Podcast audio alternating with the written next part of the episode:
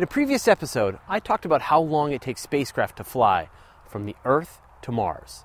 The moon is much closer, so how long does it take spacecraft, possibly containing humans, to make the journey? The moon orbits at an average distance of 384,000 kilometers. If you drove the distance from the Earth to the moon at highway speeds, it would take you about 145 days of solid driving. Too long? Car won't fly through space?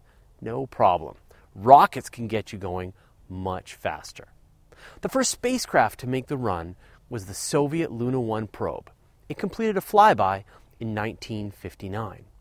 Luna 1 wasn't trying to get into orbit, it was there to whiz past the moon and take a few pictures as it went.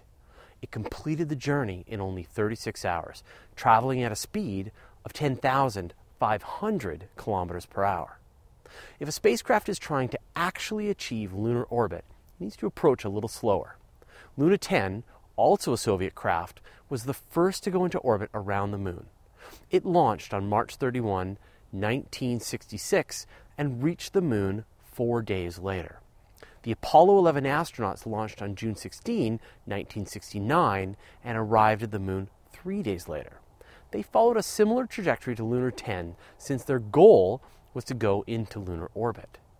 As there's harmful radiation in space, it's best to minimize the travel time for human astronauts. Spacecraft can go much slower too. When the European Space Agency's Smart 1 spacecraft made the journey, it used an advanced ion engine drive. This engine produces a minute amount of thrust, and as a result, it uses just a tiny amount of fuel. It launched on November 27, 2003, and took more than 13 months to complete the journey, using only 82 kilograms of xenon propellant for its entire mission, crashing in 2006.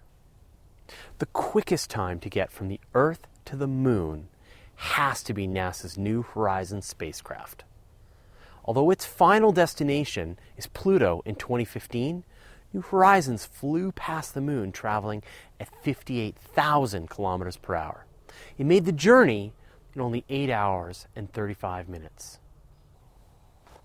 So if you're just doing a flyby, you can make the trip in a few hours. If you want to go into orbit, give yourself a few days. And if you're just out on a jaunt, you can go ahead and take more than a year. Just keep that in mind when you're packing for your future lunar holiday. You're listening to the audio edition of Universe Today. You can send us an email at info at universetoday.com, follow us on Twitter, Google or Facebook. And you can see the video version of everything on our YouTube channel.